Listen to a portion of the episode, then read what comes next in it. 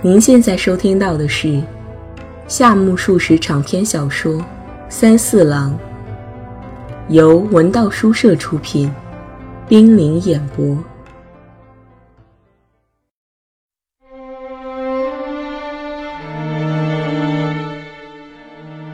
三四郎第五集。三四郎环顾了屋角的书桌，桌前的椅子。椅子旁的书橱，以及书橱里排列整齐的洋装书籍，觉得这间宁静的书斋的主人同那位评论家一样平安而幸福。研究光压，总不至于把一个女人压死。主人的妹妹病了，但这并非是当哥哥制造的，而是自己染上的。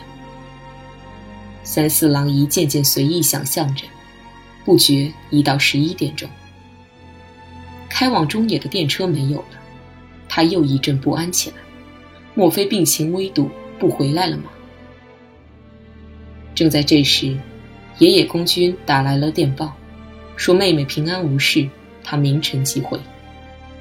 三四郎安心上床睡了，但却做了一个可怕的噩梦。那个卧轨身死的女人，原来同野野公君有联系。他知道此事，不回家了。为了使三四郎放心，才拍来了电报。他说的妹妹平安无事是假造的。今夜当发起这起车祸时，他的妹妹也同时死了。而且这个妹妹就是三四郎在池畔遇到的那个女子。第二天，三四郎破例起得很早，他打量着睡不习惯的床铺，吸了一支香烟。昨夜的事，一切都像梦境。他走到回廊上，仰望着低低的套廊外面的天空。今天是个好天气，眼前的世界变得一派明朗。吃过饭，喝了杯茶，端把椅子坐在套廊上读报。这时，野野公君如期的回来了。听说昨夜火车在这里压死了人。看来爷爷公居在车站就听说了。三四郎将自己亲眼看到的情景全都告诉了他。这事很少见，难得碰见一次。我要在家就好了。尸体已经入夜了吗？现在去也看不到了吧？已经不行了。三四郎回答了一句。他对爷爷公君的平静态度感到惊讶。三四郎断定，他的这种麻木的神经完全是昼夜之差所造成的。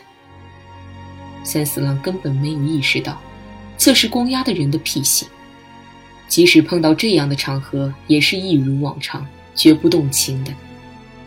也许还因为他年轻吧。三四郎转换了话题，询问病人的状况。爷爷公君说：“果然未出自己所料，病人没有什么变化，只因五六天以来未曾去探望妹妹，有些不满意，心情寂寥之余，硬把哥哥诓了去。他很生气，说今天星期日不去看一下也太无情义了。”爷爷公君骂妹妹是傻瓜，他好像把妹妹真的看成傻瓜了，说这样忙还要浪费人家宝贵的时间。真是太愚蠢了。三四郎却不明白他的意思。妹妹既然特地打来电报想见哥哥一面，趁着星期日花上一两个晚上陪陪他，又有什么可惜的呢？按道理说，同妹妹见面的时间是应该花的。钻在地窖内测试光线所度过的岁月，那才是脱离人生的无聊生涯了。自己要是爷爷公君。为了这样的妹妹而妨碍了自己的学业，反而会感到高兴。想到这里，三四郎才忘掉了那个压死的女子。爷爷公君说他昨夜没睡好，所以头脑昏沉，有些支持不住了。他又说，幸好今天下午要到早稻田的学校去，大学里不上课，所以想好好睡一个上午。昨晚很晚才睡吧？三四郎问道。爷爷公君说，因为高中时代的老师广田先生请来探望妹妹，大家谈着谈着，末班电车已过，只得在那里留了一宿。本来想住到广田家里，可妹妹不答应，非留他住在医院里不可。因为地方狭窄，苦苦熬了一夜，始终未能睡安稳。妹妹真是个蠢人。说着，他又骂起妹妹来。三四郎觉得可笑，想为那个妹妹申辩几句，但又不好开口，只得作罢。三四郎又转而问起广田先生，这位先生的名字在他耳里已经听到三四回了。他曾经暗暗把广田先生的名字加在水蜜桃先生和青木堂先生的头上。他曾以为那个在校门内被烈马所困。遭到喜多理发店的职工讥笑的是广田先生，现在一问，遭烈马所困的果然是广田先生。那么水蜜桃也肯定是广田先生了。不过细想起来，总有些勉强。回来的时候，爷爷公君托他顺路把一件夹袄与五钱送到医院去，三四郎格外高兴。三四郎戴着簇新的方角帽，能够戴着这样的帽子跑医院，实在有些得意。他兴高采烈地走出了爷爷公的家门，从茶之水车站下了电车，立即换成一辆人力车。三四郎此时的举动一反往常，他威风凛凛地进了大红门。此时法文专业的铃声响了。平时，这正是拿着笔记本和墨水瓶走入八号教室的时候。三四郎觉得少听一两堂课又算得了什么，于是径直乘车到青山医院内科的大门口。三四郎在别人的指点下由大门向里走，从第二个拐角向右转，走到尽头再向左拐，果然看到东面有一个房间。门口挂着黑色的牌子，上面用拼音字母写着“爷爷公良子”。三四郎念了念这个名字，在门口站了一会儿。这个乡下青年没有想起来要敲门，只是想，住在这里的就是爷爷公君的妹妹，一个名叫良子的女人。三四郎站着思索了一阵子。他想打开门瞧瞧她的脸，又怕见了会使人失望。三四郎觉得自己头脑中那女子的面庞总也不像爷爷宫宗吧，他感到困惑不安。身后响起了草鞋的声音，一个护士走过来了。三四郎硬着头皮把门推开一半，正好同室内那女子打了照面，他的一只手仍然握着门把手。大眼睛，细鼻梁，薄嘴唇，前额宽阔，下巴颏尖尖的，这女子就是这副长相。然而，她那脸上一闪而过的表情，对三四郎来说，还是有生以来第一次看到。苍白的前额，浓密的黑发自然下垂，披到了肩上。朝阳透过东面窗户，从她的后边照射过来。头发和日光相接触，呈现出昏紫色，像背着一轮活灵活现的月晕；而脸部和前额却黑乎乎的，暗淡而苍白，中间嵌着一双毫无神采的眼睛。高空的云朵不愿流动，而又不得不动时，便横斜着飘过去。那女子看着三四郎时，就是用的这副眼神。三四郎从这副表情里，发现了一种倦怠的忧郁和无法掩饰的快活相统一的东西。这种统一体对三四郎来说是最尊贵的人生的一瞬，也是一大发现。三四郎握着门把手，半个脸孔伸进房里，他完全沉浸在这一刹那的感觉中了。请进。女子好像正在等着他的到来，她的语调十分安详。这在初次见面的女子身上是很难找到的，只有天真无邪的儿童，或者接触过各种男孩子的女人，才会有这样的口气。她的语调不同于亲昵，但有着一见如故的意味。女子异动着不算丰腴的面颊，淡淡一笑，苍白的神色里流露出几分温柔的亲近感。三四郎的双脚不由得跨进了屋子。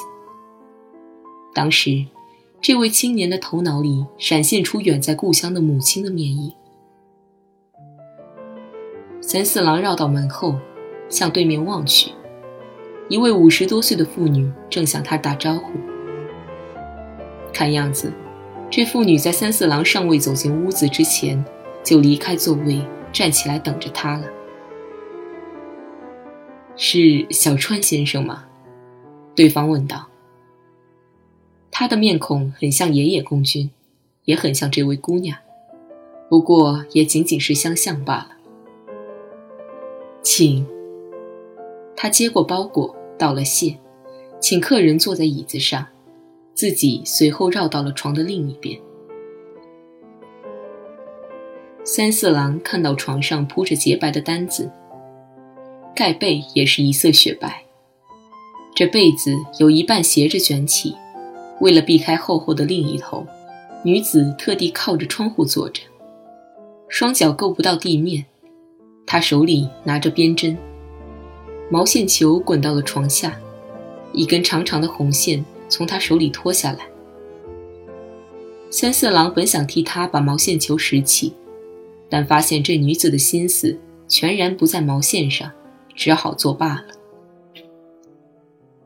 这位母亲面朝着三四郎，一个劲儿的道谢，说道：“百忙之中，昨夜有劳你了。”三四郎回说：“不客气，反正闲着没事干。”两人交谈时，梁子沉默不语。刚一停下来，他突然问道：“昨夜压死的那个人？”您看到了吗？三四郎发现屋角放着报纸，便说了声：“嗯，挺怕人的吧？”梁子说着，微微偏着头望了三四郎一眼。这女子脖颈长长的，和哥哥一样。三四郎没有回答怕人还是不怕人，只是望着那女子弯曲的景象。这问题有一半显得太单纯了，以致使人难以回答，而另一半又忘记回答了。女子看来有所觉察，立即直起了脑袋，那白皙的面颊深处泛起浅浅的红晕。三四郎想到，自己应该回去了。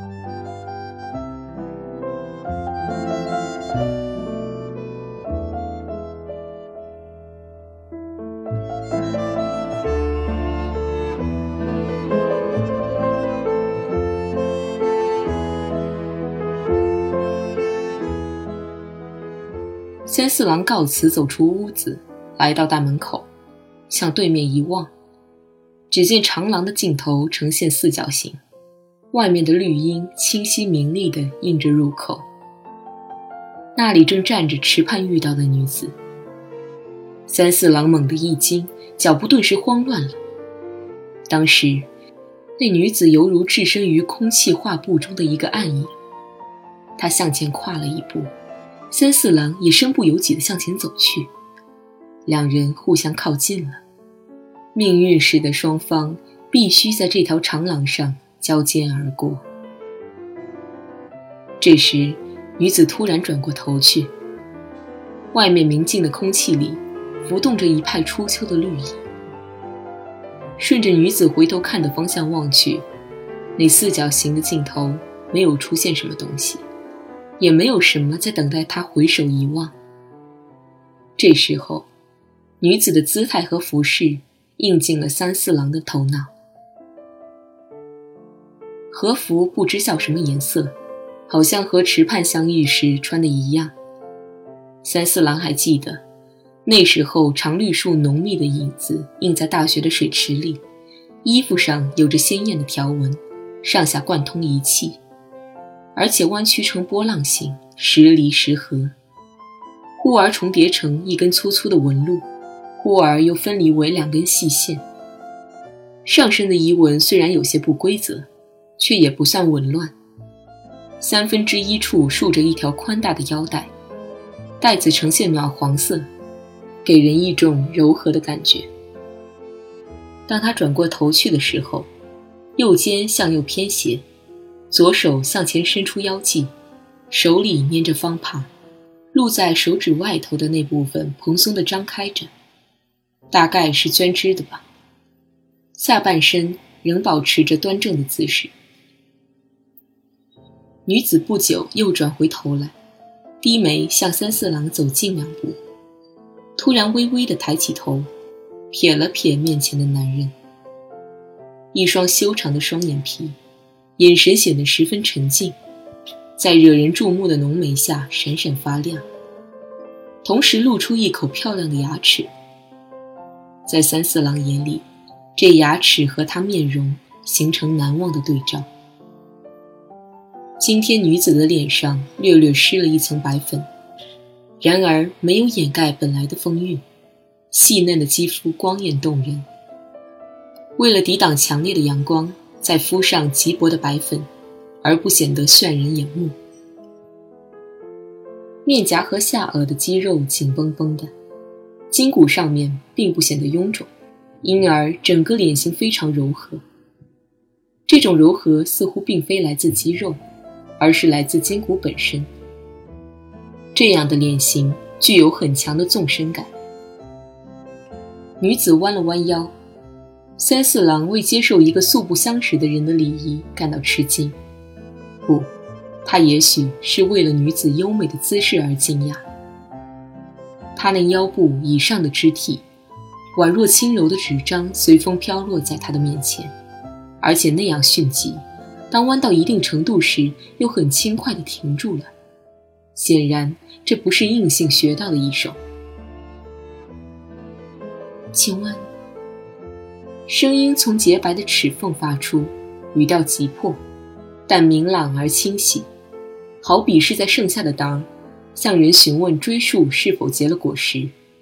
这当然是明知故问，不过三四郎却无暇考虑到这一点。嗯。他站住了。十五号房间在哪儿啊？十五号正是三四郎刚刚去过的房间，野野宫君小姐的房间吧？这回是女子嗯了一声。野野宫小姐的房间嘛，拐过那个墙角，走到底，再向左一转，右边第二个门就是。从那个墙角。女子边说边用纤细的手指指着前面，哎，就是前面那个墙角。实在感谢。女子走过去了，三四郎站在那儿目送着她的背影。女子走到墙角，正要绕过去时，突然回过头来。三四郎面红耳赤，十分狼狈。女子微微一笑，脸上的神情似乎在问。是这里吗？三四郎不由得点点头。于是女子的身影转向右侧，消失在白粉墙里了。三四郎大步流星地走出门口，心想：他大概错把自己当做医科大学的学生，才来打听病房的吧。走出五六步远，他突然意识到，女子向自己打听十五号房间时，应该为他引路。再陪他到良子的病房里走一趟才是。想到这里，感到很是后悔。三四郎眼下再没有勇气折返回去了，他不得已又向前走了五六步，猛然停住了脚。三四郎的脑海里浮现着那女子头上扎的彩带，那彩带的颜色、质地，同野野公君在建安杂货店买的一模一样。想到这里，三四郎的脚步蓦地沉重起来。当他由图书馆旁边一步步挪向大门口的时候，不知从哪里传来羽次郎的声音：“喂，怎么缺课了？今天讲的是意大利人如何吃通心面呢。”他说罢，跑过来拍拍三四郎的肩膀。两人一同走了一段路，来到校门口时，三四郎问道：“你说这时节还兴不兴扎彩带？不是天热时才扎吗？”羽次郎哈哈大笑起来：“这你可去问问某某教授，他可是个万事通啊。”羽次郎根本没有兴趣。两人走到大门口，三四郎声明今天身体不适。所以不到学校去了。羽次郎觉得和三四郎白白走了一程，他默默无言地回教室去了。